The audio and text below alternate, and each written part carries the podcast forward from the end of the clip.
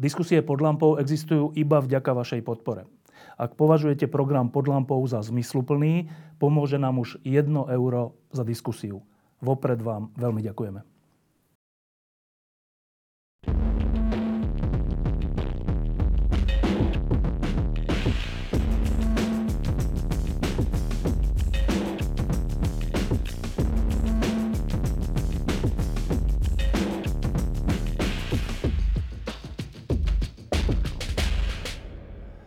Sme sa možno narodili do iného sveta. E, takéto vety zaznievajú, keď sa udeje niečo prelomové. Naposledy si to pamätám, keď bol útok na dvojičky v New Yorku, tak sa dlho potom hovorilo, že svet sa zmenil a ono sa na, naozaj za nasledujúce 10 ročia ukázalo, že to bola pravda. Teraz v pondelok e, mal prejav ruský prezident a každý, kto ho videl, musel mať podobný pocit, že niečo dôležité sa mení. E, ja mám tu pri sebe minister zahraničných vecí a opýtam sa ho, že keď sa teraz hovorí, že Rusko sa snaží zmeniť celú architektúru povojnovú sveta, čo sa tým vlastne myslí? No, uh, Ruská federácia to položila aj na papier, tie požiadavky a je zjavné, že uh, bezpečnostné usporiadanie Osobitne to po roku 1989, po rozpade Sovietskeho zväzu, je nevyhovuje. Nechce sa Ruská federácia zmieriť e, s tým, že krajiny sa slobodne rozhodujú, kde chcú patriť, že chcú spolupracovať ako Ukrajina s Európskou úniou. Toto, toto vníma Ruská federácia ako priame ohrozenie.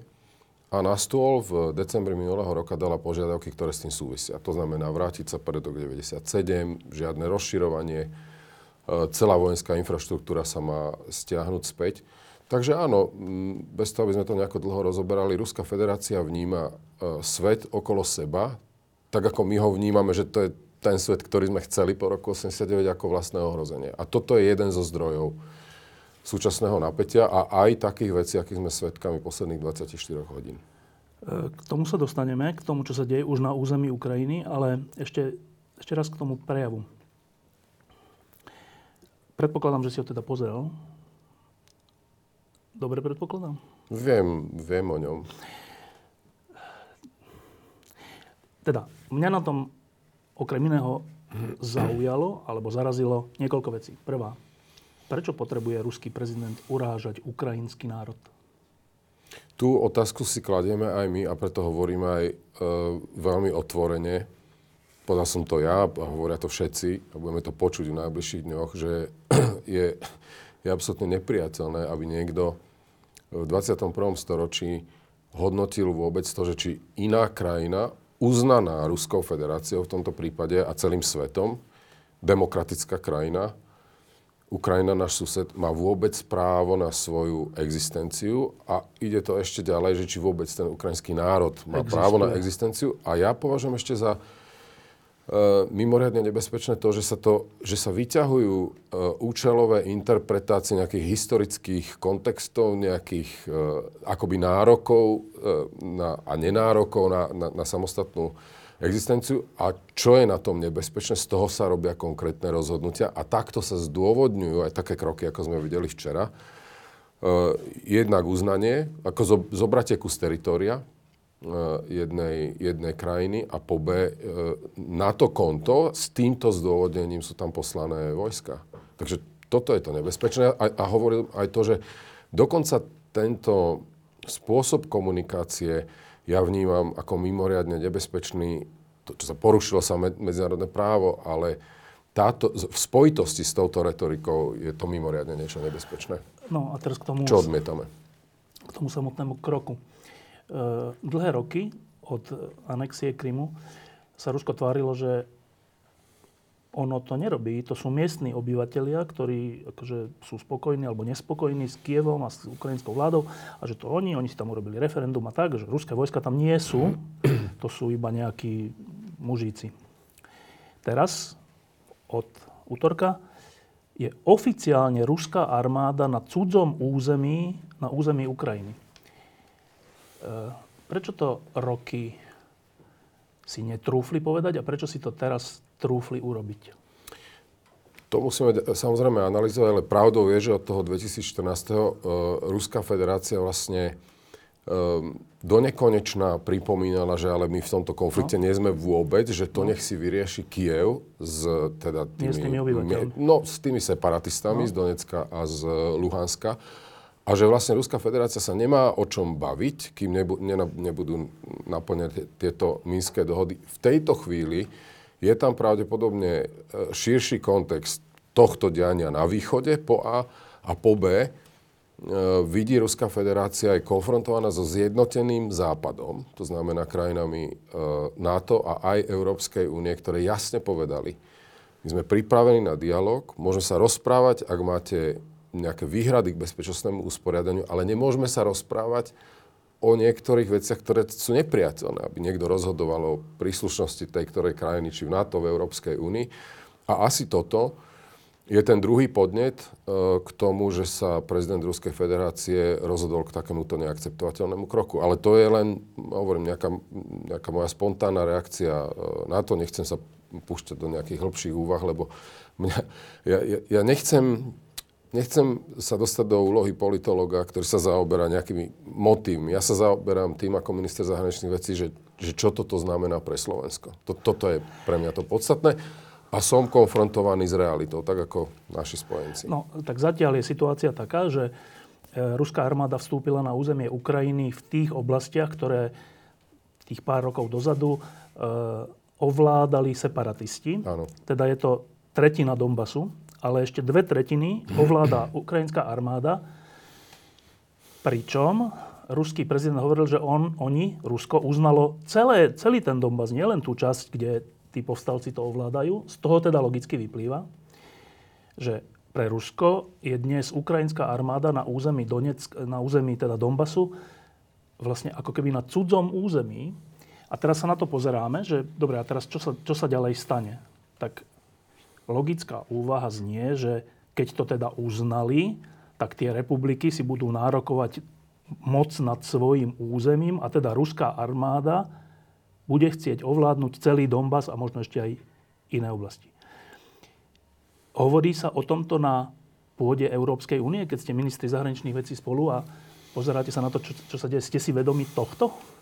No, e, my sme mali rokovanie v pondelok, ministri zahraničných vecí priamo aj s ministrom zahraničných vecí Ukrajiny, Dmitrom uh, Kulebom. Ja sa priznám ešte v pondelok, keď som odchádzal z Bruselu. Ešte pred tým prejavom? To, pred prejavom a pred samotnou, samotným rozhodnutím o uznaní. Uh, my sme, my sme vedeli dlhodobo a ukázalo sa to ako pravdivé, že to budovanie vojenských pozícií na strane uh, Ruskej federácie má nejaký cieľ. Ale všetci vrátane mňa sme vychádzali z nejakého, nejakej viery v zodpovednosť a, a nejaké, nejaké zábrany z tohto pohľadu. Takže my sme neviedli debatu tohto typu, ktorú, o, o ktorej ty hovoríš, ktorá je úplne legitímna, pretože to uznanie sa týka územia, ktoré je uvedené v ústavách tzv. Doneckej a tzv. No. Uh, Luhanskej uh, republiky. A áno, implicitne to teraz samozrejme musíme počkať, ako sa vyvinú najbližšie hodiny, že či teda sa tu bude zaberať územie za touto líniou, kde som bol pred dvoma týždňami, lebo to je jednoznačné, že to znamená priamy stret s armádou. ukrajinskou armádou, ktorá má plné právo brániť svoje územie. Tak toto je. Dobre, toto ste mali v pondelok, to stretnutie, ano. ale včera, myslím, ste mali ďalšie ano. stretnutie, onlineové teda, už za zmenenej situácii. Áno. Uh, k čomu ste O čom ste hovorili? No, predovšetkým zase je tam, nechcem, aby to vyznalo nejak tak ako prázdna floskula, ale naozaj nie je málo, že tu je absolútna jednota v tom, po a čo sa udialo, že tu je porušenie medzinárodného práva, suverenity a tak ďalej. To sú vážne veci. A po druhé, ja som, ja som naozaj, že mám akoby, ak je to vôbec možné tak povedať, ale dobrý pocit z toho, že sme boli nachystaní e, sa jednoducho rozhodnúť v prospech odvetných opatrení, to sú v tejto chvíli sankcie. Teraz je 5 hodín, alebo koľko je dosť možné, že už sú zverejnené. Ja neviem, lebo som odchádzal a ešte sa pripravovali tzv. právne texty, lebo, lebo to je zákon. Tie, tie, tie mená, ktoré tam budú a entity na strane Ruskej federácie, to je zákon v Európskej únie. Takže oni budú zverejnené. Takže o tom to bolo včera. Takisto, keď som prichádzal sem, tak sa ohlásil summit, ktorý bude zajtra. Premiéry fyzicky letia do, do Bruselu, kde bude teda ďalšie stretnutie. Zase, niekomu sa to môže zdať málo, ale e, prichádza tu stále ten opakovaný apel na, na e, Ruskú federáciu, aby proste zvažovali ďalšie, ďalšie kroky. A v tom je aj to, že či teda budú zaberať ďalšie územie, lebo to je vojnový stred. E, keď som sledoval aj svetové reakcie na to, čo sa deje, tak je taká zhoda pozorovateľov, že tie sankcie sú zatiaľ meké. Hoci tie sankcie sú, idú, idú asi ďalej, aspoň sa to tak hovorí, ako, pred, ako v tom roku 2014. Tak, e, a teraz tí, ktorí tie sankcie presadzujú a ktorí ich aj teda odhlasovali, tak hovoria, že no počkajte, tak oni sú také, aká je situácia. Teda, že uh-huh. zatiaľ, keď je Rusko na tej línii dotyku a neprekračilo tú tretinu Donbasu, tak sú takéto. A teraz je otázka, to zatiaľ nikto nepovedal, že a keď tú líniu prekročia a ovládnu celý Donbass alebo ešte ďalšie oblasti, e, prídu, alebo teda vy, ministri zahraničných vecí, viete o sankciách, ktoré potom prídu? Vieme. A tie už zabolia veľmi?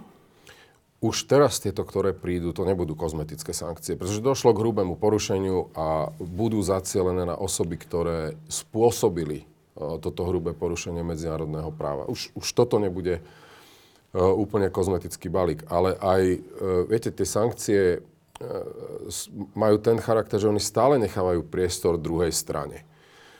To znamená, že oni tiež majú akoby ten eskalačný charakter. Keď sa eskaluje situácia, tak sa eskalujú potom aj sankcie. Ja nebudem hovoriť dopredu, lebo by to bolo nezodpovedné, ale určite sme z hľadiska tvrdosti sankcií pripravení aj eventuálne na ďalší scenár hovorilo sa, že také dve, dva kroky by boli naozaj že silné.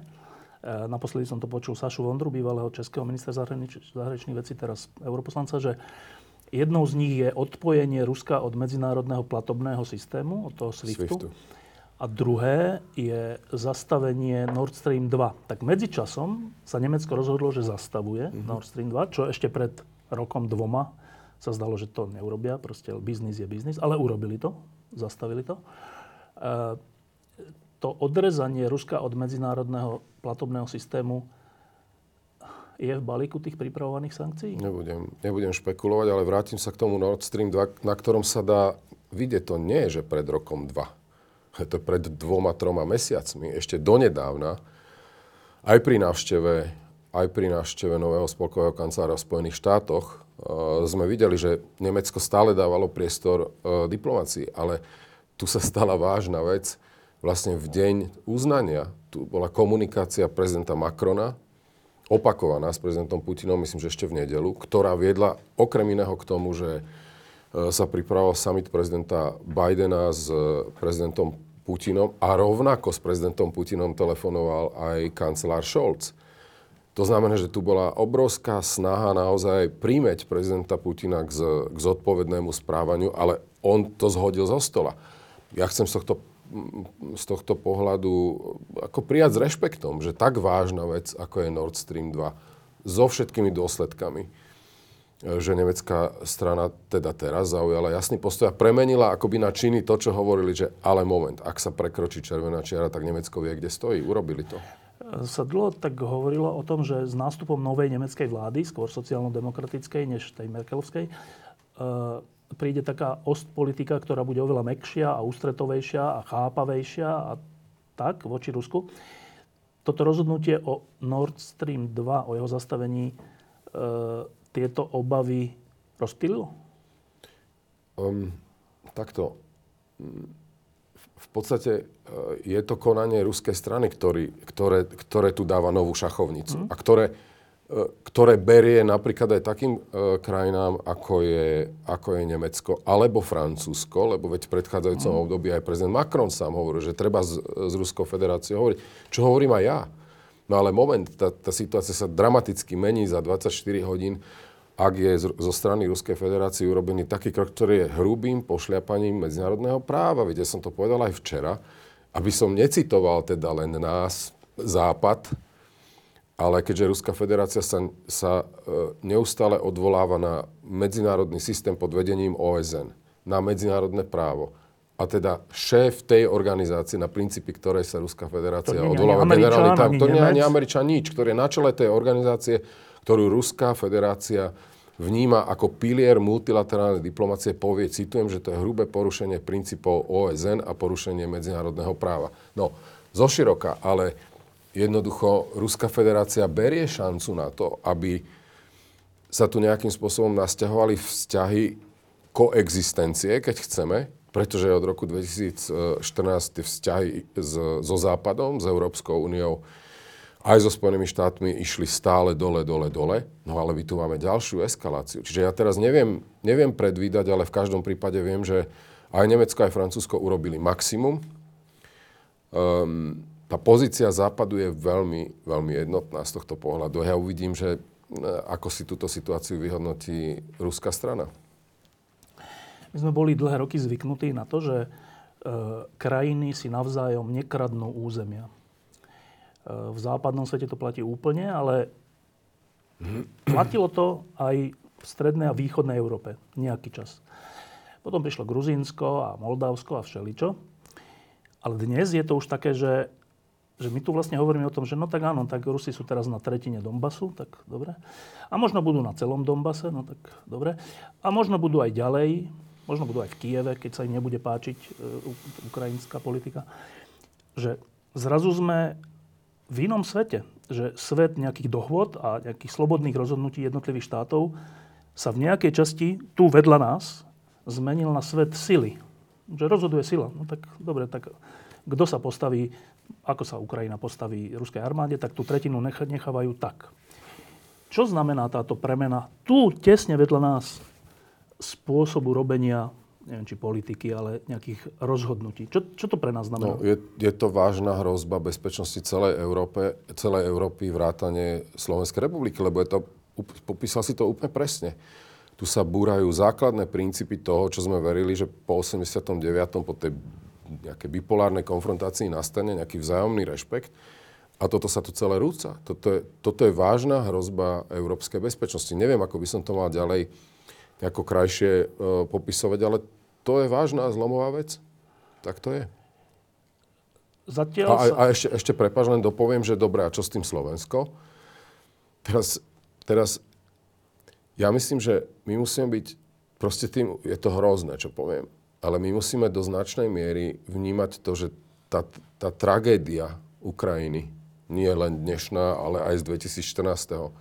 To odobratie práva na existenciu, ehm, to má podľa môjho názoru obrovský význam, to ohrozenie bezpečnosti, ale to snáď otvára oči. To snáď otvára oči, lebo nezakrývajme si ich. To, čo sa deje na Slovensku, je naozaj neschopnosť e, čítania elementárnych vecí, ktoré sa bytostne týkajú Slovenskej republiky. Ak, ak sa tu má etablovať systém, kde si jedného dňa niekto zmyslí, ktorý je silný, že ti zoberiem kus územia. Alebo tak, celé územie. Alebo celé územie. No tak tak to je vážna vec a mierim k tomu, že, že kladiem ja teraz otázku všetkým tým, ktorí na Slovensku zahmlievajú, a videli sme to v ostatnej dobe, že a toto už nestačí na otvorenie očí? A nemôžu už aj tí, ktorí sa takto zahrávali so slovenskou bezpečnosťou, položiť si férovú otázku, že ale chvala Pánu Bohu, že nie sme odkázaní my sami na seba, Slovenská republika.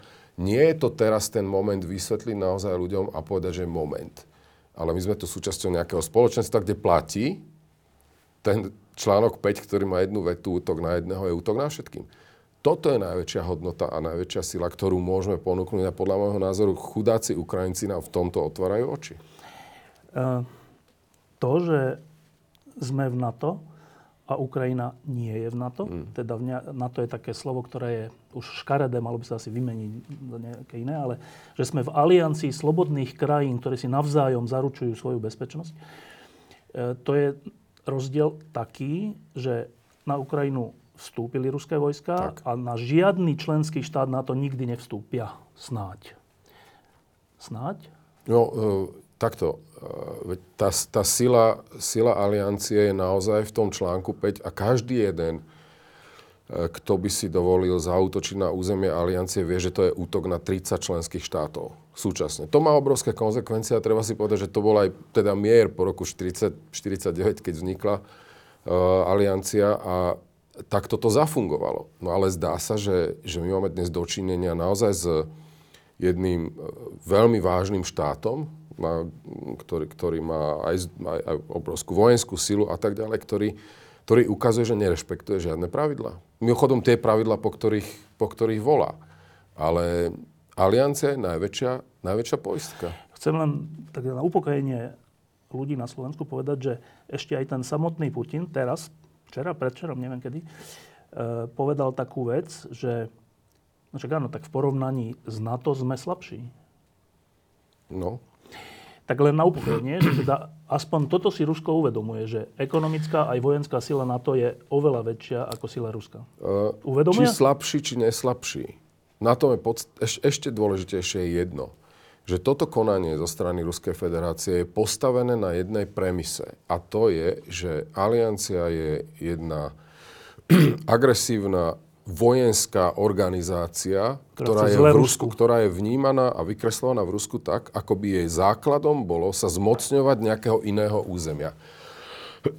Aj na Slovensku máme, máme veľmi posunuté vnímanie toho, kde sa hovorí, že a na to urobí na Slovensku toto. ale veď my sme, toho, no. ale veď my sme toho súčasťou.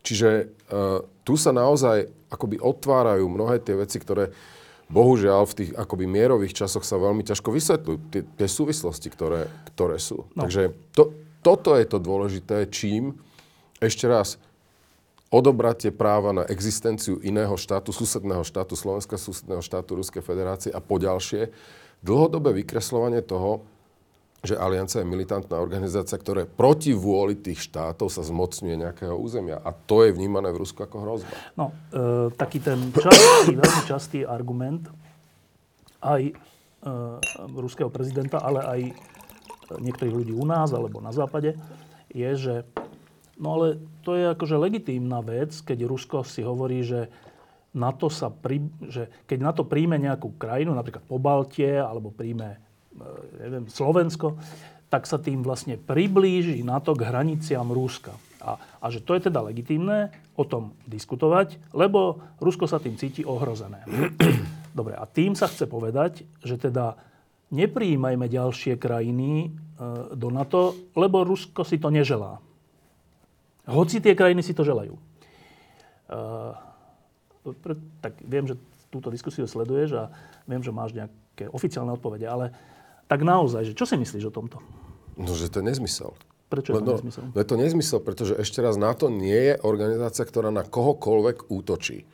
Teraz môžeme to povedať tak, že e, existuje nejaký príklad, kde by NATO zabralo nejaké územie? Veď dostať sa do NATO je strašne ťažké. Veď my vieme veľmi dobre, čo sme museli urobiť, aby sme sa tam dostali. E, čo museli urobiť tie krajiny, ktoré sa tam stali členmi, členmi nedávno. Veď my, my de facto kladieme akoby do poslednej chvíle odpor voči tým adeptom na členstvo, na členstvo v NATO. Čiže toto je absolútne falošný argument a poďalšie napríklad e, všeobecne je roz, e, rozšírená nejaká téza aj na Slovensku, bohužiaľ sa to chytá cez dezinformácie, že NATO je na Ukrajine. A NATO nie je na Ukrajine. Na, na to malo na Ukrajine e, jeden styčný úrad, mimochodom presne taký istý ako v Ruskej federácii.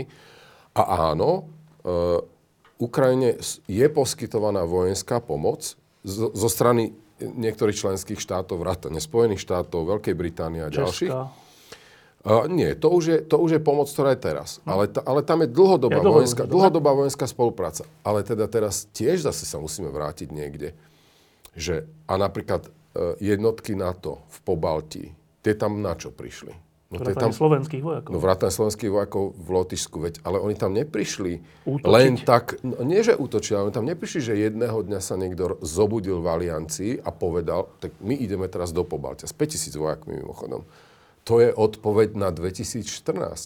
Ja chcem povedať aj to, že tu sa dneska vykresluje situácia ako, že no veď a čože Rusi budujú na svojom území, ja neviem, 150 tisícové vojenské pozície No veď, ale keby nebolo roku 2014... Teda zabratie keby, Krymu. Zabratie Krymu a vojny na Dombase, keby e, Ruská federácia postupovala transparentne a v súlade napríklad s viedenským dokumentom, e, dokumentom, ktorý hovorí o tom, že keď robíš manévre na vlastnom území, tak musíš povedať, že na čo ich robíš, v akom e, čase, v akom rozsahu, aby tá druhá strana to nevnímala ako ohrozenie. Dnes sa hovorí, že no a čože oni to robia na tom území? No tak to sme hovorili až do včera. No na toto. A ja som vykreslovaný ako vojnový štváč, lebo sme si vyčítali, že tu je nejaká nejaká vyfabrikovaná hrozba, ktorou my len Rusko provokujeme. No, no moment, ale veď, ale veď Rusi spravili rozhodnutie v pondelok a, a ďalšie rozhodnutie o tom, že tam vstúpia s jednotkami. Čiže tu sú naozaj prekrúcané, prekrúcané fakty a ešte raz približovanie akej infraštruktúry k, k Ruskej federácii. Keby nebolo 2014, tak nie je NATO s vojenskou infraštruktúrou ani len v Pobalti. Takže tu sa zamieňa príčina, príčina za následok a bohužiaľ, tak ako v domácej politike aj vo svetovej, tu, tu sa proste zabudne, že čo bolo pred týždňom. Ešte jeden dôležitý fakt. E, stále sa opakuje, teda z ruskej strany a čiastočne aj z našich rôznych úst, že ako keby, že zbranie západné alebo zbranie aliancie e, sa približujú k ruským hraniciam. A teraz, ja som vlastne to doteraz nepočul, že Eh, Kaliningrad, to je taká oblasť uprostred Polska, áno. je vojenská Enklave, ruská áno. základňa mm-hmm. s raketami. No, dobre. Prečo to sa je, toto nepovie? No napríklad. A teraz ešte ďalšia vec. Poviem príklad, keď teda sa hovorí, že uh, Ukrajina predstavuje vojenskú hrozbu pre Rusko, lebo sa môže raz stať členom, členom NATO. No a vojensko-politická integrácia Bieloruska s Ruskou federáciou. Vojensko-politická integrácia. To, že z Bieloruska v prípade rozmiestnenia síl sa menia zásadným spôsobom akoby vojenské no. súvislosti. To nevadí? To je v poriadku? Ešte raz, ale v situácii, kedy nie my sme anektovali nejaké územie, ale kedy Ruská federácia porušila v 2014 medzinárodné právo, zobrala kus územia a, a tak ďalej a tak ďalej. A toto nie je ohrozenie? Ja si dokonca veľmi správne položená otázka. Ja si vyčítam, že my sme pravdepodobne... uh, asi, asi sme tieto veci nejakým spôsobom... Ale, ale vieš prečo? No lebo my nie sme primárne nastavení tak, že E, vnímame to, čo robí druhá strana, že to je, že to je priama hrozba, no tak sa rozhodli sa integrovať. Hej. No lenže to sa dostáva naozaj do nových kontextov. A my sa musíme pýtať sami seba, že či niektoré veci netreba pomenovať akoby oveľa asertívnejšie. No, veď ten Kaliningrad, no. to je skoro neznáma vec, pričom je to úplne známa vec medzi ľuďmi, ktorí no, no. sa tomu rozumejú. To je ruská vojenská základňa vlastne v Polsku, ale teda tak, takom území, uh, kde sú, že vážne rakety. No, Nie, že nejaké rakietky. Je to, tak. je to tak. No tak v tom prípade, tak ako Rusko hovorí, že zbranie NATO nás, nás ohrozujú, tak my máme hovoriť, že počkajte, tak ruské zbranie v Kaliningrade nás ohrozujú. No, A prečo to no, nehovoríme? No, no, ne, no nehovor, nehovoríme to ešte raz, pretože my, si, my, my túto retoriku ne, nepoužívame preto, lebo my si ňou nepripravujeme zjavne, tak ako Ruská federácia, nejaké ďalšie závažné kroky. Áno, ale pre verejnosť je to dôležité vedieť. Áno, myslím si, že, myslím, že toto si musíme naozaj vyhodnotiť z toho, ako sme doteraz niektoré veci komunikovali. Len vieš, tu hovoriť o Kaliningrade, keď, keď máme na Slovensku naozaj jednu absurdnú debatu o spolupráci s krajinou, s ktorou, ktorá, garantuje. ktorá garantuje našu bezpečnosť. My máme rozprávať o Kaliningrade, veď my nevieme rozprávať o sebe samých. Veď tu je naozaj, že ľudia idú do ulic alebo sú hnaní do ulic vôbec s tým, že ideme my spolupracovať so, so, so Spojenými štátmi. Toto je absurdita našej slovenskej, našej slovenskej debaty. Keď tu niekto hovorí o tom, no že vlastne však aj tú Ukrajinu, veď, tak, veď to treba nechať tak. A jeden z predstaviteľov opozície mne povedal na, na výbore, no veď ale čo sa tam do toho pcháte, nech sa, nech sa veľký dohodnú o Ukrajine. A to bolo stále v situácii, kedy sme boli obviňovaní my, že tu strašíme nejakou vojnou a nič nebude. No tak, tak toto je. Mimochodom, dnes sa už objavili uh, fotografie billboardov. Už sme tam? Billboardov uh, s ľuďmi, ktorí hlasovali za spoluprácu hmm. so Spojenými štátmi, tú obrannú dohodu, že teda zradcovia. Už to nie sú, že extrémisti, kotlebovci, ale... No a, a a teraz v tejto situácii znova, že pre verejnosť, že pobalské krajiny a Polsko, majúc skúsenosti s tým, že ich Rusko okupovalo dlhé, dlhé roky, tak e, modlili sa za to, aby nejakí Američania tam prišli, Prišli. lebo keď tam prídu, tak Rusi sa budú mať rešpekt voči takej krajine, že tak tam nezautočíme, lebo sú tam Američania. Okrem toho, že je to ešte aj členom NATO. Rus, teda Polsko a Pobaltie toto chápe. Aj Rumunsko, aj Bulharsko, do výraznej miere aj Maďarsko. No. A my sme tu mali dlhotýždňovú úplne nenávistnú diskusiu o vás, ktorí ste boli za tú dohodu, že to je vlasti zrada, pričom pri pohľade na mapu a na históriu to je, že jediné zodpovedné riešenie, že tak aj my, prosím vás, Američania, dojdite aj sem, lebo tým je garantované naša suverenita. Tí ľudia stále hovoria o suverenite, ale vy ju garantujete tým, tou dohodou. Hmm. Že toto obrátenie diskusie, teda môžeme o tom všeličo hovoriť, ale teraz poviem takú kritickú vec.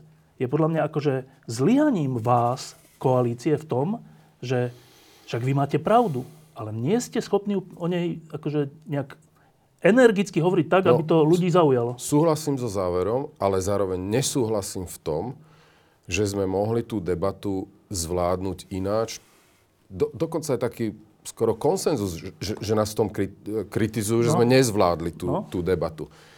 No na svoju, na svoju obranu poviem to, že za, za žiadnych okolností, v situácii, kedy roky, 10 ročia, sa tu krivili, krivili, krivili e, tie veci, že, že kde Slovensko patrí, kto sú Spojené štáty. To, že tu si už nikto netrúfol vôbec povedať, že Spojené štáty sú našim strategickým partnerom. Hoci to je teda ja, som, ja, ja ešte, ja, vieš, ja, ja už som zažil naozaj všeličo, ale ešte keď som bol štátny tajomník v predchádzajúcej vláde, tak vtedy predseda zahraničného výboru Bláha e, napísal na mňa sťažnosť predsedovi vlády vterajšiemu a ministrovi zahraničných vecí, keď som ja rozbiehal kampaň My sme na to. No a teraz, čo tým chcem povedať?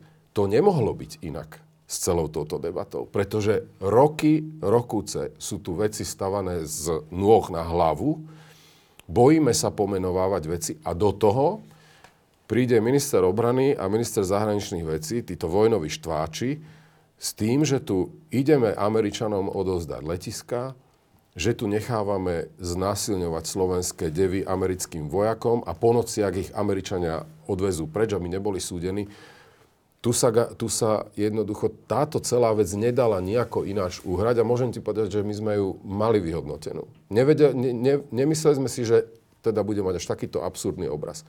Ale potom platí to, a za tým si stojím, že sa v politike musíš rozhodnúť, že dobre, Komunikačne to pravdepodobne neuhráme, ale sme povinní pre obranu a bezpečnosť Slovenskej republiky aj za cenu týchto šrámov, aj za cenu tak šialených vecí, ako že tu niekto proste billboardy a šibenice a Janovi e, Benčíkovi a Laurenčíkovi a Žiakovi, že zvonia dole títo poštvaní ľudia. Ale nakoniec sme si, som hrdý na to, že vláda do jedného, a aj sa tu našiel stále, našlo sa tu 79 hlasov za. T- tento výsledok je hodný toho, čo sme utržili a ako sme neboli schopní áno, chytiť za, srdcia a za, za rozum e, vlastne ľudí v tej, v tej štvavej, brutálnej e, kampani, ktorá hrala na emócie. A, a, a to, čo tvrdím ja ako predstavitelia opozície unisono, ale že žiadny rozdiel v opozícii, že ten, ten, ten. Vyzametali dlášku so Slovenskom, s jeho obranou a bezpečnosťou. No proste toto urobili. To, to, už, to už zo seba nedajú. Áno, ale prečo si myslíš, že keď jedna strana robí takú akože nenávistnú kampaň proti, zameranú aj na emócie, prečo druhá strana, ktorá má pravdu, historickú pravdu, a vidíme to teraz po tom útoku Ruska, prečo tá druhá strana nemôže mať tiež silnú kampaň zameranú aj na emócie? Ale, ale Števo, keď by to tak bolo, že teraz sa otvárajú ľuďom oči, to sme pred pol hodinou podali, aj ty si podal, že ale teraz vidíme, že máme pravdu. No, no my, ta, my to tak vidíme. Ale ja som veľmi zvedavý na ďalšie prieskumy verejnej mienky, čo to urobí. Dobre, to je iná vec, ale stále verím na to, že ja neviem, tak vy o tom uvažujete, že keď takáto vec je, že aké to má rizika a tak, že mm-hmm. akože reputačné a verejné mienky a tak, a že však existujú, však sme v modernom svete, tak existujú nejaké PR kampane, existujú nejaké úvahy o tom, že čo je dobrý argument, aká fotka, keď to už úplne zjednoduším, je účinná a aká nie. Ja si nepamätám počas tej diskusie, čo bola vôbec nejaká taká, že spoločné nejaké vystúpenie rozhodujúcich ľudí pred celým národom, ktorí povedia veľa, toto a toto. Boli? Veľa, veľa ľudí sa to zlaklo. Veľa ľudí sa zlaklo sa, sa, sa priznať k týmto veciam. Ako, je, je to politicky tak. Na konci dňa, ešte raz, e, som vďačný za každý jeden hlas koalície, ktorý, ktorý prišiel. E, ešte raz, to, to je hrozne dôležité, ale, ale áno. E, veď aj z mojej strany, aj zo strany Jara Nadia a konec koncov aj Eduarda Hegera a ďalších, veď to je istým spôsobom kamikadze. Takým, takto, takto sa postaviť k veciam, o ktorých vieš, že proste ľudia sú, ľudia sú, majú strach. A teraz kladiem proti otázku, alebo stojím si za svojím. Neexistovala kampaň, ktorou my by sme dokázali v danom momente čeliť tomu, keď ti niekto klame pred celým národom a povie, že sa tu idú vytvárať základne. Keď ti pred celým národom niekto úplne vážne hovorí o tom, že tu budú navozené jadrové zbranie. A čo sme mali v tej, v tej, v tej kampani povedať? Že nie, že tu nebudú jadrové zbranie? Veď to je na papieri, že tu nebudú. Čiže uh, snažím sa obhájiť naozaj to, že to, to negatívne, to zlé, čo tu, čo tu vyplávalo, tie prieskumy verejnej mienky, ktoré, ktoré ukázali veľmi veľa, to je tu zasadené. To je tu zasadené veľmi dlho. Iba jednu takú troška provokáciu teraz urobím.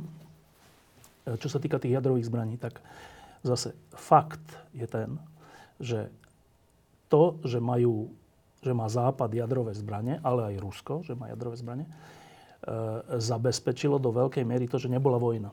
Samozrejme. Že mať jadrové zbranie neznamená, že tým pádom bude vojna. Naopak, mať Presne jadrové zbranie znamená, že nebude. No. A teraz tu bola taká úplne... Jednak tá diskusia bola úplne chorá v tom, že žiadne jadrové zbranie sa nikto nejde dať. Ale tá provokácia je táto, že a keby aj chceli sme jadrové zbranie, však my sme členom NATO. A to je organizácia mnohých štátov, ktorá si nejak strategicky rozmyslí, že kde majú byť jadrové zbranie. Lebo nezbavíme mm-hmm. sa jadrových zbraní, čo no. by sme potom prehrali. No. A keď sa strategicky rozmýšľa, kde majú byť, tak ja by som tak očakával, že Slovensko, ale aj Rumunsko a Nemecko a Taliansko a neviem čo, budú rozmýšľať podľa toho vojensko-strategického hľadiska, že kde by to tak malo byť. My u nás sme iba zase, sa to ukázalo, my sme iba konzumentmi za, cudzej pomoci. My nie, my, nie, že nie, my nie sme ochotní prispieť ničím. Ničím. Uh, nie, nie celkom, že nie sme ochotní, lebo, sa sprá, lebo táto vláda sa správa zodpovedne. obyvateľstvo. No, no, no áno, ale, ale napríklad ja do toho, čo investujem, je, že sa aj v tejto situácii, kedy plávame proti prúdu, kedy nás dávajú na billboardy, kedy nás proste hecujú proti nám, tak sa snažím, aj tu sedím teraz, aj v ostatnom období som sa snažil povedať pravdu, kde stojíme. Neschovávať sa e, proste za stoch sena. A keď sa ma pýtali, že čo si myslím o tom, či by tu mali byť eventuálne nejaké jednotky na to, a keď tu bolo také, také, také nejaké, tak som, tak som povedal, že by som považoval za absurdné, aby tu neboli. Ja chcem povedať aj tu a teraz, že to, že sú v, napríklad v Polsku, no to znamená v, s nami susediaco, veď to je obrana Slovenskej republiky. To, že Ukrajinci e, dnes eventuálne budú donútiť bojovať, veď oni bojujú za nás. To, že e, v Rumunsku, v Bulharsku, to, že Maďarsko vyčlenuje jednu brigádu, dobre, sú tam len maďarskí vojaci v tej, v tej brigáde v tejto chvíli, ale každá jedna krajina robí strašne veľa pre obranu Slovenskej republiky a z tohto ja považujem, chcem sa teraz vyhnúť z toho paralelu nejaké vlasti zrade, to, že sme sa tak v tejto debate, alebo teda čas slovenskej politiky takto vykašľala na susedov, to nie je len, že sa vozia po chrbáte Spojených štátov, lebo to sa tu ľahko predáva. Hej. Všetci chcú, aby im deti študovali v Amerike, všetci tam chodia sa preháňať na motorkách po niektorých hej, a, a tráviť to tam, len pane Bože, nič s tým nemáme. Alebo sa chodia odfotiť do Bieleho domu. Ale veď toto je pokritectvo, to je to, ten, ten, ten, ten čierny pasažier, že a tí Poliaci, A tí Maďari, ešte raz, veď my sa im vysmievame do tváre. A toto sa mi zdá, že ja dokonca chcem byť až tak, uh, až tak v dobrom slova zmysle naivný, že ja neverím, že toto je väčšinový názor uh, Slovenska. Toto, tu jednoducho, tu, kri, tu sú kriklúni, to sú tí, ktorí proste robia svoju celú politickú živnosť na sociálnych sieťach oni kričia. A ja verím v lepšie Slovensko, ktoré, ktoré neverím, že chce byť tak pokrytecké, ako to sugerovávajú, ako to sugerováva opozícia. Neverím v to. Ja, stále verím a, a, a preto aj prezentujem tieto pozície, za ktoré, OK, však oni kričia po mne. No a čo, ale ja mám pocit, že aj za mnou stojí nejaká časť Slovenska, ktoré, ktoré nechce mať s tým nič spoločné, len možno nie je tak hlučné. Ja som pred pár rokmi mal tú česť robiť zo pár lamp priamo na Majdane e, s viacerými aj ukrajinskými politikmi, aj s ukrajinskými mladými ľuďmi, ktorí boli spoluorganizátori tej zmeny Ukrajiny. A keď som ich počúval, aj politikov, ministra zahraničných vecí, aj tých organizátorov, tak som mal úplne, úplne rovnaký pocit, ako keď som 89. počúval našich študentov. Že mm-hmm. Úplne to isté to bolo, že čo chcú, prečo to chcú. E, nazývali to revolúcia dôstojnosti. My sa chceme sami sebe pozrieť do očí, my chceme byť slobodná krajina. A proste úplne, že 89. u nás. To hovorím o Majdane, o ktorom niektorí hovoria, že to sú banderovci a fašistickí A že to je majdanizácia, každý jeden prejav. Že to je akože zlé áno, niečo. Áno, že to...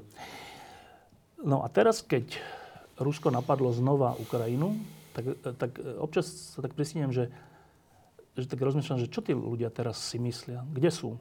Ako sa teraz cítia? Nie sú v NATO, čiže nemajú garantovanú bezpečnosť a ruská armáda je už na ich území. Oficiálna ruská armáda. Zatiaľ na kúsku územia a možno na ďalších územiach bude. Ako týmto ľuďom, ako tejto dôstojnej Ukrajine môžeme pomôcť? No, treba naozaj, ten Majdan treba pripomínať. Pretože a, o prvú časť svojho územia, o Krym a vojna na Dombase vznikla, môže kto, kto, ktokoľvek rozprávať čokoľvek o prevratoch a jedno s druhým. Ale musíme si pamätať, že tým spúšťačom bolo žiadne NATO. To bolo, to bolo, to bol podpis to mal byť podpis tzv. asociačnej dohody. Tam nešlo o zbranie, tam nešlo o žiadnu infraštruktúru. Veď tam na tých námestiach viali vlajky Európskej únie. A za toto prišli o územie a za to na Majdane, veď som tam veľmi často, sú fotografie mladých ľudí, za to tí, tí ostrelovači, ktorí boli hore, hore, ich ako zver strieľali dole. Za toto. A môže tomu akýkoľvek ďalší manipulátor a dezinformátor dávať nálepky nejakého prevratu. Keď je prevrat, to ako legitimizuje, že, že strieľajú ľudí takto do čela? Moment. Hej.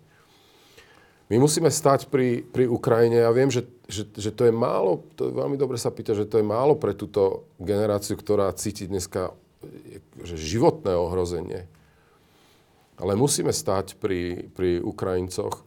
Musíme, mus, musíme im dať nejakú perspektívu toho, že sa naplní jedného dňa ich vlastná voľba.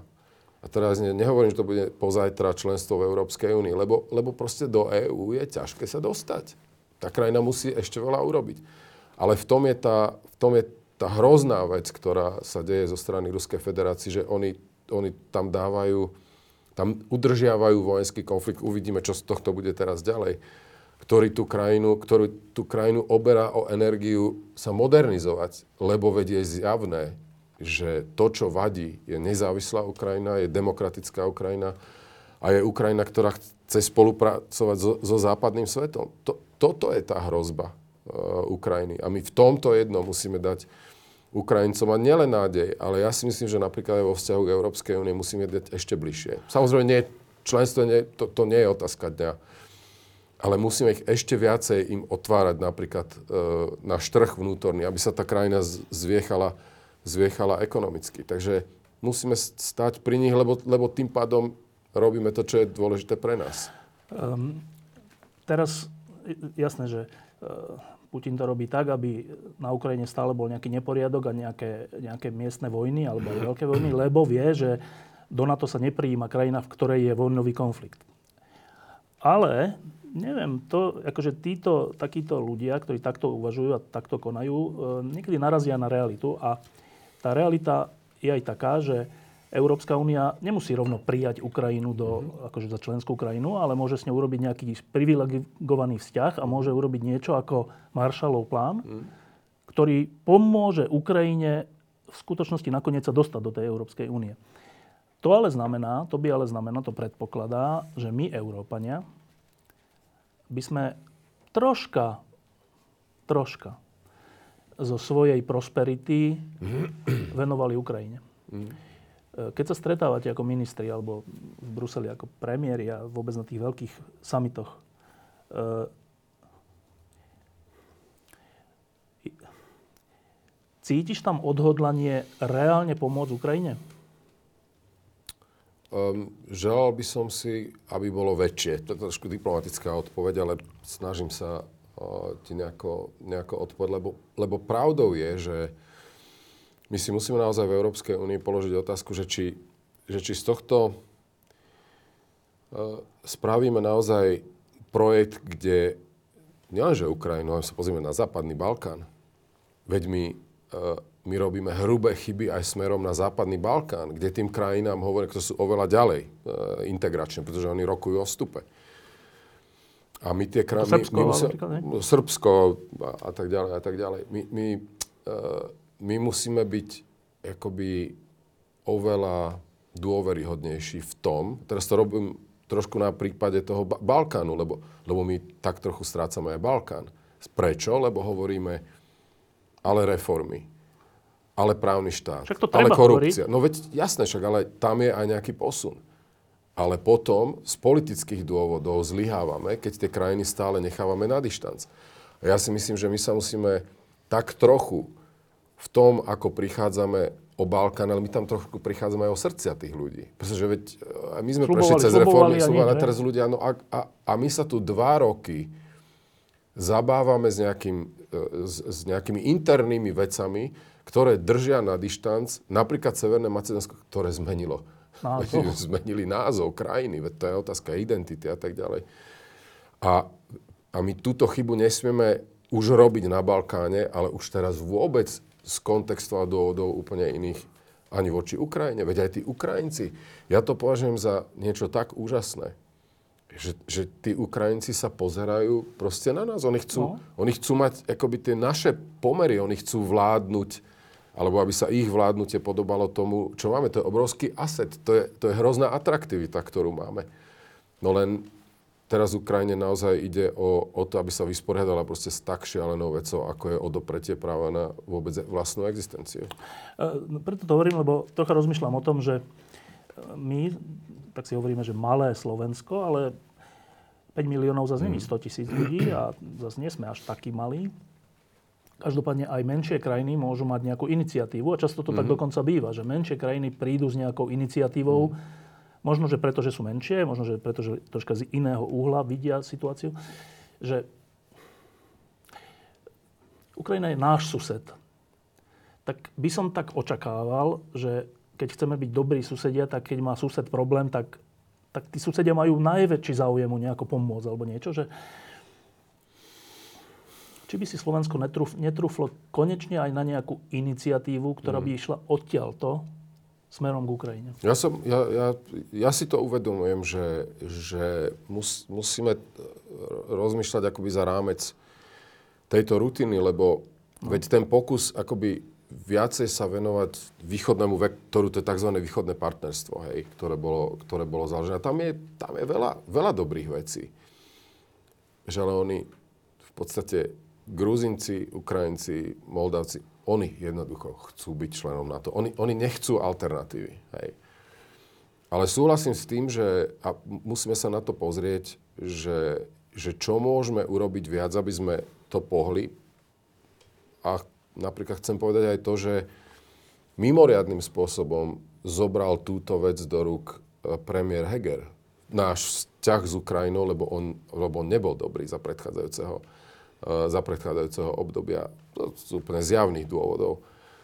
Um, a premiér Heger si zobral za svoje, mal si tu nedávno Saša Dule, Sašu Dulebu, ktorý je jeho splnomocnencom pre vzťahy s Ukrajinou a on odvádza jednu vynikajúcu robotu, kde robíme na konkrétnych projektoch. Prečo? No lebo veď my chceme tiež na tom zarobiť. My chceme, aby sa stalo nám s Ukrajinou to, čo sa stalo Rakúsko s, s, s týmito našimi prilahlými, uh, prilahlými oblastiami. Ale súhlasím s tým, že, že, sa, že sa musíme pohnúť o krok ďalej, akoby len, len v tejto deklarácii. Nie som na to pripravený teraz, ale, ale vnímam to ako hodenú rukavicu v dobrom slova zmysle. Uh, teraz k samotnej realite.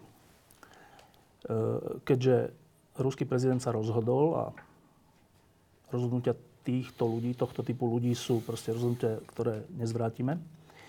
Rozhodol sa použiť silu a teda skoro aj tak zmeniť prilahlý svet, Rusku prilahlý svet.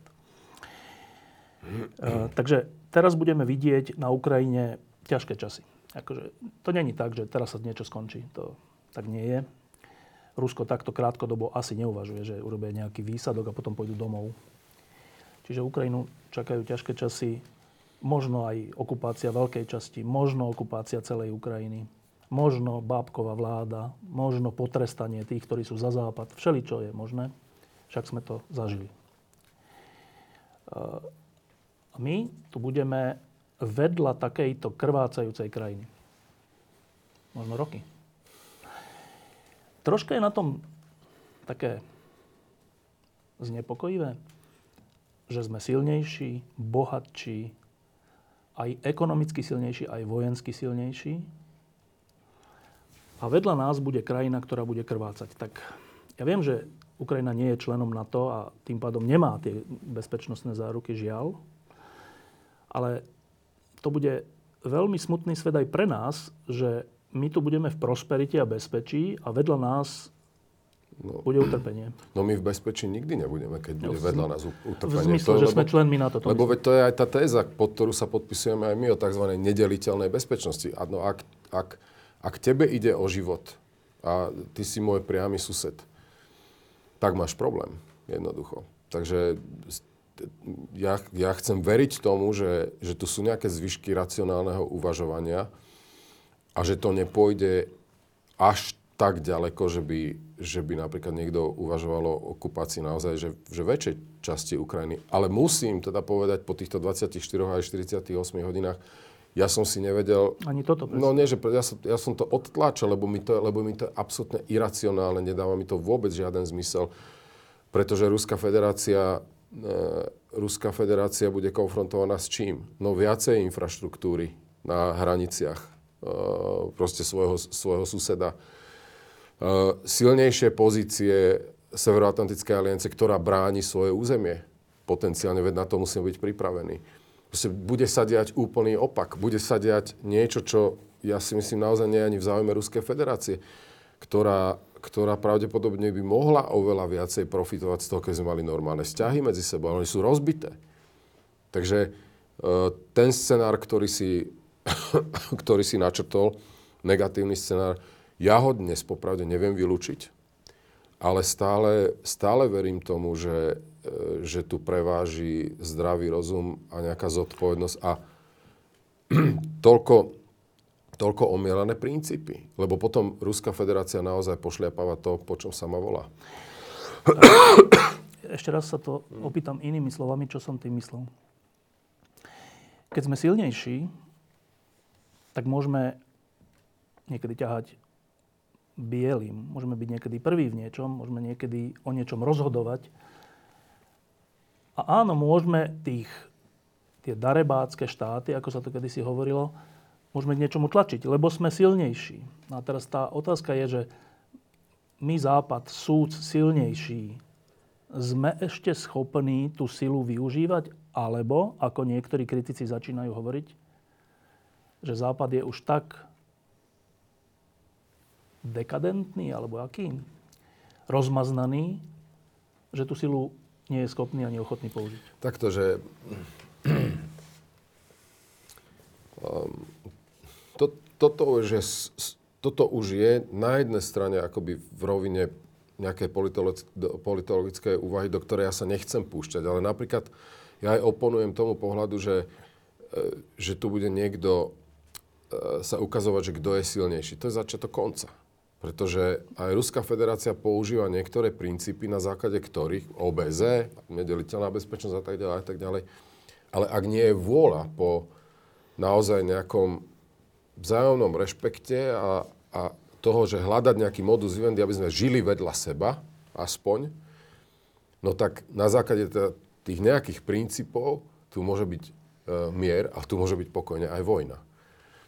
A e, ja odmietam tú tézu, ktorá sa tu bohužiaľ presadzuje, že teda dekadentný západ a tak ďalej a tak ďalej, lebo, lebo keby som sa tohto vzdal, no tak to môžeme celé zabaliť. Takže Eh, ja som si, som si istý, že pre Slovensko, a to pre, pre mňa ako pre ministra je najdôležitejšie, nie je lepšej alternatívy ako byť súčasťou tohto celku a nemám absolútne pochyb, že keby došlo, išlo do tuého, a to do tuého je, že by tu bol útok na, na územie aliančné, tak tu nikto nezaváha. Veď, veď, vieš, ono to znie možno ako floskuly, ale aj to, čo, hovorí, to, čo hovoria Spojené štáty nebude tu absolútne žiadnych pochyb o tom, čo to je naplnenie článku 5. Ja verím, že to má dostatočne odstrašujúci potenciál, ale zároveň tu vidím, že, že Ukrajina, Ukrajina, ktorá nie je súčasťou niečoho takého, nech si teda tí, ktorí hovoria, že Slovensku by bolo lepšie mimo, no tak bolo by lepšie mimo? Toto sú, toto sú pre mňa veci, keď som, som v súčasnosti členom vlády a mám politickú zodpovednosť, takto ja musím uvažovať o Slovensku. Jedna dobrá správa o ochote slobodného sveta brániť svoju slobodu je, je v tom, čo ešte pred pár rokmi sa aj tu na Slovensku hovorilo úplne opak. Hovorilo sa vtedy také, že a síce my sme členom NATO, ale žiadny ale... Američan nikdy nepríde za nás bojovať. Ano. To sa hovorilo ako, že to je fakt. No. Strich 2022, my už máme podpísanú dohodu, že sem nejakí Američania prídu, nejakí sú v Polsku, nejakí sú v Pobaltí teda inými slovami nie, že neprídu, ale oni už prišli. No. Je to správa o ochote Západu brániť Ja myslím, slobodu? že áno. A tak, ako sme pred chvíľou povedali, bo ja som povedal, že verím, že bohužiaľ tragickým osudom Ukrajina verím, že otvára oči nám samotným, tak ja verím, že zase na, na, na základe tejto tragédie nášho suseda v roku 2022 je Západ naozaj zjednotený. A teraz ešte pôjdem o pol kroka ďalej. Ja si myslím, že e, Ruská federácia koná ako koná, lebo ešte nedávno sme neboli zjednotení. My sme tu mali naozaj na strane Spojených štátov dočenia s administratívou, ktorá nás vnímala, e, Európsk, Európsku úniu najmä, hej, ako základný problém. Aj, aj toto je to čítanie ktoré pravdepodobne eh, vedie k tomu, čo robí Ruská federácia, že ten západ bol dlho nejednotný. Ale dneska, dneska sme jednotní, pretože áno, pod, pod nejakou hrozbou. Tu proste nie je alternatívy len jednoducho brániť po a územie a brániť spôsob života a brániť, e, brániť naozaj, že, že, že demokraciu. O, o toto ide. Lebo vidíme, že keď niekto, náš sused sa rozhodne byť súčasťou toho, čo sme my, keď, bude, keď chce byť demokratický, tak to je vnímané ako hrozba. To je, to je wake-up call. Som zachytil takú vetu, to, to, čo si teraz povedal, vlastne hovorilo to, že za Trumpa ešte ten západ nebol jednotný a teraz troška je viac. Tak tento pán Trump včera, myslím, povedal, že až takýto citát som zachytil, že, že Putin postupuje na Ukrajine geniálne. No, tak prezident Trump hm, bol, bol známy rôznymi výrokmi. Tento som nezachytil, ale to je, to je no nebudem to komentovať. Aj Klaus Veď, hovorí, že ruské požiadavky sú fajn. To sú... No, beriem na vedomie. Ja ponechávam, ja, po, ja, ponechávam, ja ponechávam, ponechávam toto na, na českých občanov, aby sa vysporiadali s uh, takýmito tvrdeniami. A mimochodom, my máme takéto perly aj na Slovensku. Takže my sa s tým musíme vysporiadať. Teraz bolo v slovenskej televízii Jano Čarnogorský, ktorý hovoril podobné veci. A to je, že bývalý premiér. Mm-hmm. To je bývalý väzeň. A dokonca bývalý politický väzeň. Politický väzeň, ktorý tak on je aspoň autentický. V zmysle, on, on je dôsledný. On od, od začiatku sa stavia proti členstvu, e, členstvu v NATO. Ja si pamätám aj dobu pred našim vstupom, kedy myslím, že on a ďalší chceli referendum mm. proti vstupu do NATO a tak ďalej. No tak sú aj takéto politické osudy. Ukazuje sa, lebo sme, lebo sme v demokracii, lebo sme v liberálnej demokracii. Však tento cirkus, toto, toto besnenie v parlamente, to je preto, lebo tu žijeme v systéme, proti ktorému oni bojujú.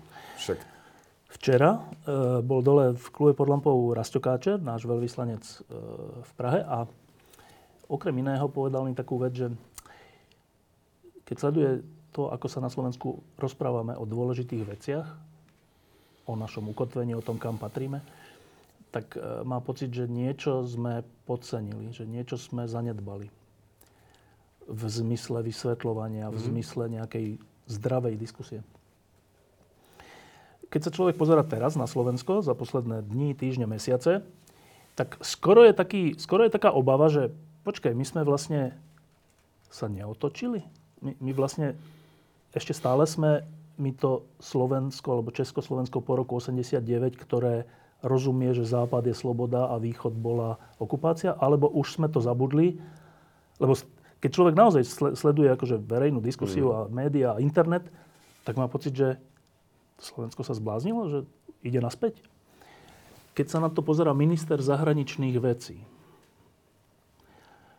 čomu on verí? Ideme naspäť? Keby som veril, že e, takto, že, že, že reálne ideme nas, naspäť, tak mm, as, asi by som to už musel zabaliť. Ale zase realisticky ja musím vidieť, že, že sú tu nejaké dôsledky, pravdepodobne aj mm, nejaké našej zodpovednosti sme v ostatnom období, no len ja som nebol v politike. Hej. Ja to skôr vnímam, že dobre, tak som v politike teraz, tak už ponechávam to na ostatných, že nech mňa hodnotia, že či sa snažím v tejto nie dobrej situácii, pokiaľ ide o to, že ako sú u nás ľudia domotaní, ja, to, ja som to nazval, že to je nejaká geopolitická dezorientácia, ja sa snažím s tým vysporiadať. Ale ja neviem vrátiť vrátiť veci späť. Len vyzerá to naozaj tak, že tu bol daný priestor naozaj tým, ktorí, ktorí uh, idú, idú čiste po, po emóciách, ktorí cítia, ktorí cítia uh, veľkú dávku antipatie voči napríklad voči Spojeným štátom, uh, veľkú dávku takého toho romantického, romantické príslušnosti k nejakému slovanskému svetu. A z toho sa tu vybudoval akoby nejaký trochu koncept politický. No a, a tu je ten výsledok. Čiže áno, mne, mne sa zdá, že sme, že sme išli trošku do defenzívy. Hovorím, nebol som v politike. E, tí, ktorí, ktorí vnímali, že po 89. a po 2004. keď sme stali členom NATO a Európskej únie, my si mysleli, že tak dobre sme tam a je to vybavená vec. Dnes to už je bohužiaľ pravdepodobne aj o tom, že aby sme tam neboli len formálne, ale aby sme sa k tomu nejakým spôsobom hlásili. Aby sme neboli iní, ako sú naši susedia, ktorí v tom majú jasno. A nie je to celé márna vec. Pretože viedol som rokovanie s Rastom Kačerom o vstupe do NATO. Vtedy bola verejná mienka po bombardovaní Jugoslávie 28% ľudí len jednoznačne podporovalo, podporovalo vstup do NATO zlé, mnoho zlyhali a tak ďalej, ale dnes je tu solidná, solidná väčšina stále za to, aby Slovenská republika bola v NATO, ale moment, problém máme, že už je to horšie, keď ide o dôsledky členstva, e, členstva v NATO. Ja, teraz, ja, to, ja to teraz poviem, že a my by sme boli za to, aby sme pomohli Poliakom, keby, keby? išlo do tuhého? No veď ale v tomto musíme mať jasno, lebo v opačnom prípade sme členom týchto inštitúcií, tak ako to pekne hovorí opozícia, my sme členom ale. Všimni si tú, tú dikciu, ktorá tu je a tá ničí. Tá spôsobuje, ničí verejnú mienku, tá spôsobuje dezorientáciu, že my sme členom NATO, ale odtiaľ potiaľ. Však ale my vám len povieme, kedy nás môžete chrániť, ale keď NATO potrebuje posilniť vlastne celé východné krídlo, tak moment, tak my sme suverénna krajina, my s tým nič nemáme. To je nebezpečné.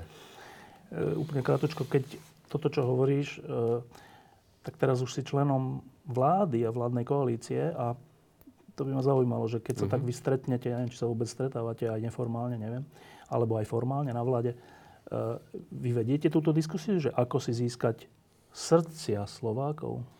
Doteraz sme ju neviedli, lebo, lebo sme neboli vystavení proste tej, tej situácie. To je, to je tá zotrvačnosť, ktorá, ktorá tu bola. Teraz tu je, uh, teraz tu sme boli konfrontovaní naozaj s, s dôsledkami teda tých dlhých rokov pri americkej dohode alebo dohode so Spojenými štátmi. štátmi. Teraz sme konfrontovaní s niečím reálnym. To nie je, že vojnový štváč, ale veď minulý, teda predvčerom tu došlo k nejakým veciam. Čiže nie, tá, táto debata tu nebola, ale ja napríklad cítim, cítim veľké odhodlanie vo vláde tie, tie debaty, ktoré sú na Bezpečnostnej rade včera za, za účasti Borisa Kolára, pani prezidentky, mm, to, je, to je niečo, čo podľa môjho názoru je a neviem celkom, či je to zlom v nejakom pozitívnom obrate, ale je to šanca. A ja, ja teraz chcem, chcem za seba povedať, že, že k tomuto sa treba postaviť čelom, treba veci pomenovávať úplne jasne. Treba povedať, že hrozba Ukrajine je hrozba Slovenskej republike že sme bezpeční preto, lebo sme súčasťou niečoho, čoho súčasťou sú Spojené štáty. Takže ja, ja si myslím, že to je taká šanca výjsť z defenzívy. Každý deň pravdepodobne nám na to ponúka príležitosti. E, posledná otázka. Keď, je, keď sa začínala druhá svetová vojna, tak ona sa začala tak, že Hitler presvedčil nemecký národ, že mu bolo a vždy je ukrivdené, že jeho menšiny inde sú ohrozené. A Západ povedal, že dobre, tak zoberte si Sudety a zoberte si Polsko a zoberte si čokoľvek. A výsledkom bolo strašná katastrofa 20. storočia. A keď sa iba úplne vecne pozrieme na to, že čo dnes robí Putin, tak robí to, že presviečia vlastný národ, že mu bolo ukrivdené rozpadom Sovietskeho zväzu komunistického presvieča ho, že jeho menšiny sú ohrozené a koná tak, že zaberá tie územia. A ľudia sa pýtajú, že a my si vlastne nezopakujeme to, čo sa stalo v 1938, 9, 40, keď javovo je to úplne rovnaké. No, je to, je to javovo rovnaké. Uh, súhlasím s tým. No a je to o tom, či sme sa, či sme sa nejako poučili z histórie, či naozaj si budeme zatvárať oči, či budeme hovoriť, že vlastne však tá Ukrajina dobre, je to nejaká nárazníková zóna. Ja mám pocit, že je veľký rozdiel medzi tým, ako konáme e, v tejto chvíli. Ja si myslím, že to musí vidieť uh, Ruská federácia. A to je pre mňa v tejto chvíli nádej kombinovaná s presvedčením, že ten vývoj taký nebude. Ale, ale musíme byť pevní, musíme byť jednotní musíme byť doma jednotní. Veď niekde som to povedal, že teda ešte pred touto uh, agresiou voči, voči Ukrajine, že Slovensko je v Strednej Európe v podstate najzraniteľnejšia krajina, nie zvonku, ale týmto našim vnútorným rozdelením. Toto je, to, toto si, toto je povinná jazda, to je to minimum, ktoré my si musíme doma, doma ošetriť. Lebo potom, potom nám aj prestávajú rozumieť pri týchto debatách, ktoré doma absolvujeme, aj tí naši najbližší. V konfrontácii alebo v tomto spore alebo e, s vtedajším Hitlerom Západ neobstal. neobstal. Obstojí dnešný Západ v konfrontácii s Putinom? Ja, obstojí. Ja, ja myslím, že áno. Pre mňa je... To, to, to, no, toto si trúfnem povedať. Ale, ale ja si netrúfnem povedať, čo bude zajtra. Či sa zastavia uh, tieto, tieto vojska na teda tej línii okupačnej doterajšej, alebo pôjdu ďalej. To ja neviem. Lebo, lebo ešte v pondelok som nebol vôbec sám medzi ministrami zahraničných vecí, ktorí, ktorí verili v ešte raz nejakú racionalitu a zodpovednosť. Nie je to tak, sme postavení pred nové fakty a musíme sa zariadiť. Ale, ale pre mňa je ešte raz vôbec zahraničná politika dom, E, teda z nášho slovenského pohľadu, je o tom, že čo my dokážeme urobiť sami so sebou. Potom, potom je dobre. lebo sme súčasťou nejakého väčšieho celku. Ale, ale toto rozdelenie domáce, to mi robí najväčšiu starosť. Občas sa robí taká chyba a múdri ľudia tomu vždy oponujú, že keď raz dosiahneš slobodu, tak občas sa robí tá mm. chyba, že vlastne to už je dané a ľudia, ktorí vedia, ako to chodí v živote a v histórii, hovoria, že sloboda není nikdy daná a vždy znova a znova musí každá generácia preukázať, že ju chce. E, tvoja generácia a mladšie generácie Preukazujeme, že tú slobodu chceme? Um, neviem, ale pravdepodobne nás uh, táto napätá doba k tomu bude pozývať. Ukáže sa, uh, ukáže sa čo je, že, že čo je vlastenectvo, že, že, že či to bude viacej naozaj o tom, že budeme seba vykreslovať ako nejaký výnimočný národ, alebo sa vlastne, vlastenectvo prejaví v tom, že či budeme bojovať za domáce proste demokratické princípy. No a, a tak sa ukáže, že do akej miery sme ochotní pre našu vlastnú slobodu a udržanie toho systému po 89. Uh, aj niečo urobiť. Ale ešte raz, myslím si, že v politike máme každý jeden deň na to príležitosť. Každý jeden deň. A myslím si, že k tomu musíme pomôcť aj tým, že táto vláda, ktorej som súčasťou, budeme lepšie vládnuť. Ja, to je teraz skoro netaktické, čo hovorím, lebo sa ma na to nepýtaš. Ale chcem to povedať, že aj tá debata okolo e, zmluvy so Spojenými štátmi, ona nadobudla proste ten, ten rozmer, kde opozícia nesie svoju zodpovednosť za tie nehoráznosti, ale ani my sme tomu nepomohli, pretože tí ľudia vidia, že musíme, že, že nie sú spokojní s, s tým vládnutím. To sa kumulovalo. Ja, ja toto priznávam, nebudem od toho utekať. Takže tých príležitostí, ako ukázať, že chceme túto krajinu správať lepšie, a to je priamo úmerné slobode a teda demokratickým princípom, to je možné každý deň. Ivan Korčok, slovenský minister zahraničných vecí, ďakujem, že si prišiel. Ďakujem pekne ja. Um, teraz si ministrom zahraničných vecí úplne prelomovej dobe čo niekedy sa vníma, že fú, akú ťažkú rolu teraz mám, ale niekedy je to práve, že taká veľká výzva, že má zmysel robiť politiku a robiť ministra zahraničných vecí, lebo sa veľké veci dejú a môžem ich ovplyvniť. Ktoré z tých dvoch pocitov v tebe, ktorý v tebe prevláda? No, a ten prvý bol ktorý? Že je to že... hrozné, že v takej ťažkej dobe som minister. O, nie, prevláda ten druhý, musím povedať, lebo tak klamal by som, že nemám aj dní, kedy sa sám seba pýtam, že či mi toto bolo treba. Hej. Ja som nemal najhorší život uh, ešte pred dvoma rokmi, uh, ale je pravdou, že sú dni, a tieto k ním patria, kedy naozaj cítim, že mám nejakú zodpovednosť, že, že, mám, že, že ma osud dostal do situácie, že ja mám akože na mojom mieste dosť veľkú zodpovednosť za Slovenskú republiku. A to, to, ma, to mi dáva trochu energiu potom prekonávať tie dni, kedy človek nemá až takú dobrú, uh, dobrú náladu. Takže áno, áno, skôr prevažuje ten, ten druhý pocit, že okolnosti, história to chcela, že, že, že som na tejto stoličke ministra zahraničných vecí, kedy sa dejú prelomové veci pre Slovensko, ale oni sa dejú pre celú Európu a vôbec pre tento náš slobodný svet. Mimochodom, ja som ťa počas tej hodiny tlačil do všelijakých aj teda aj kritikov do všelijakých vyjadrení, ale jednu, jednu vec poviem na záver, že aj počas tej diskusie o, o obrannej zmluve so Spojenými štátmi, aj počas celej diskusie o tom, kto je Ukrajina a kto je Rusko, aj počas celej dlhoročnej diskusie o NATO, je to tak, že, a to nehovorím ja, ale že verejnosť, že veľa ľudí hovorí, že, že vo všetkých týchto veciach, že ešte, že tam máme toho Korčoka. Fakt. Ja, tak ono je to... Už, už som príliš dlho v tomto nejakom biznise, som nováčik v politike, no ale tak e, samozrejme klamal by som, keby mi energiu, ako by som povedal, že mi nedodáva energiu eventuálne nejaká pozitívna spätná väzba. Ktorých je učím strašne sa, málo, treba ho o tom učím hovoriť. Sa, ako, učím sa žiť s tým hejtom, ktorý tam mm. je. Nie, nie je to nič príjemné, veď aj moja rodina je rodina ktorá toto celé vníma, ale ja ďakujem každému jednému, kto je schopný v tej spleti proste e, klamstiev, dezinformácií, nehoráznosti, e, akoby rozlišiť to, že kde stojím.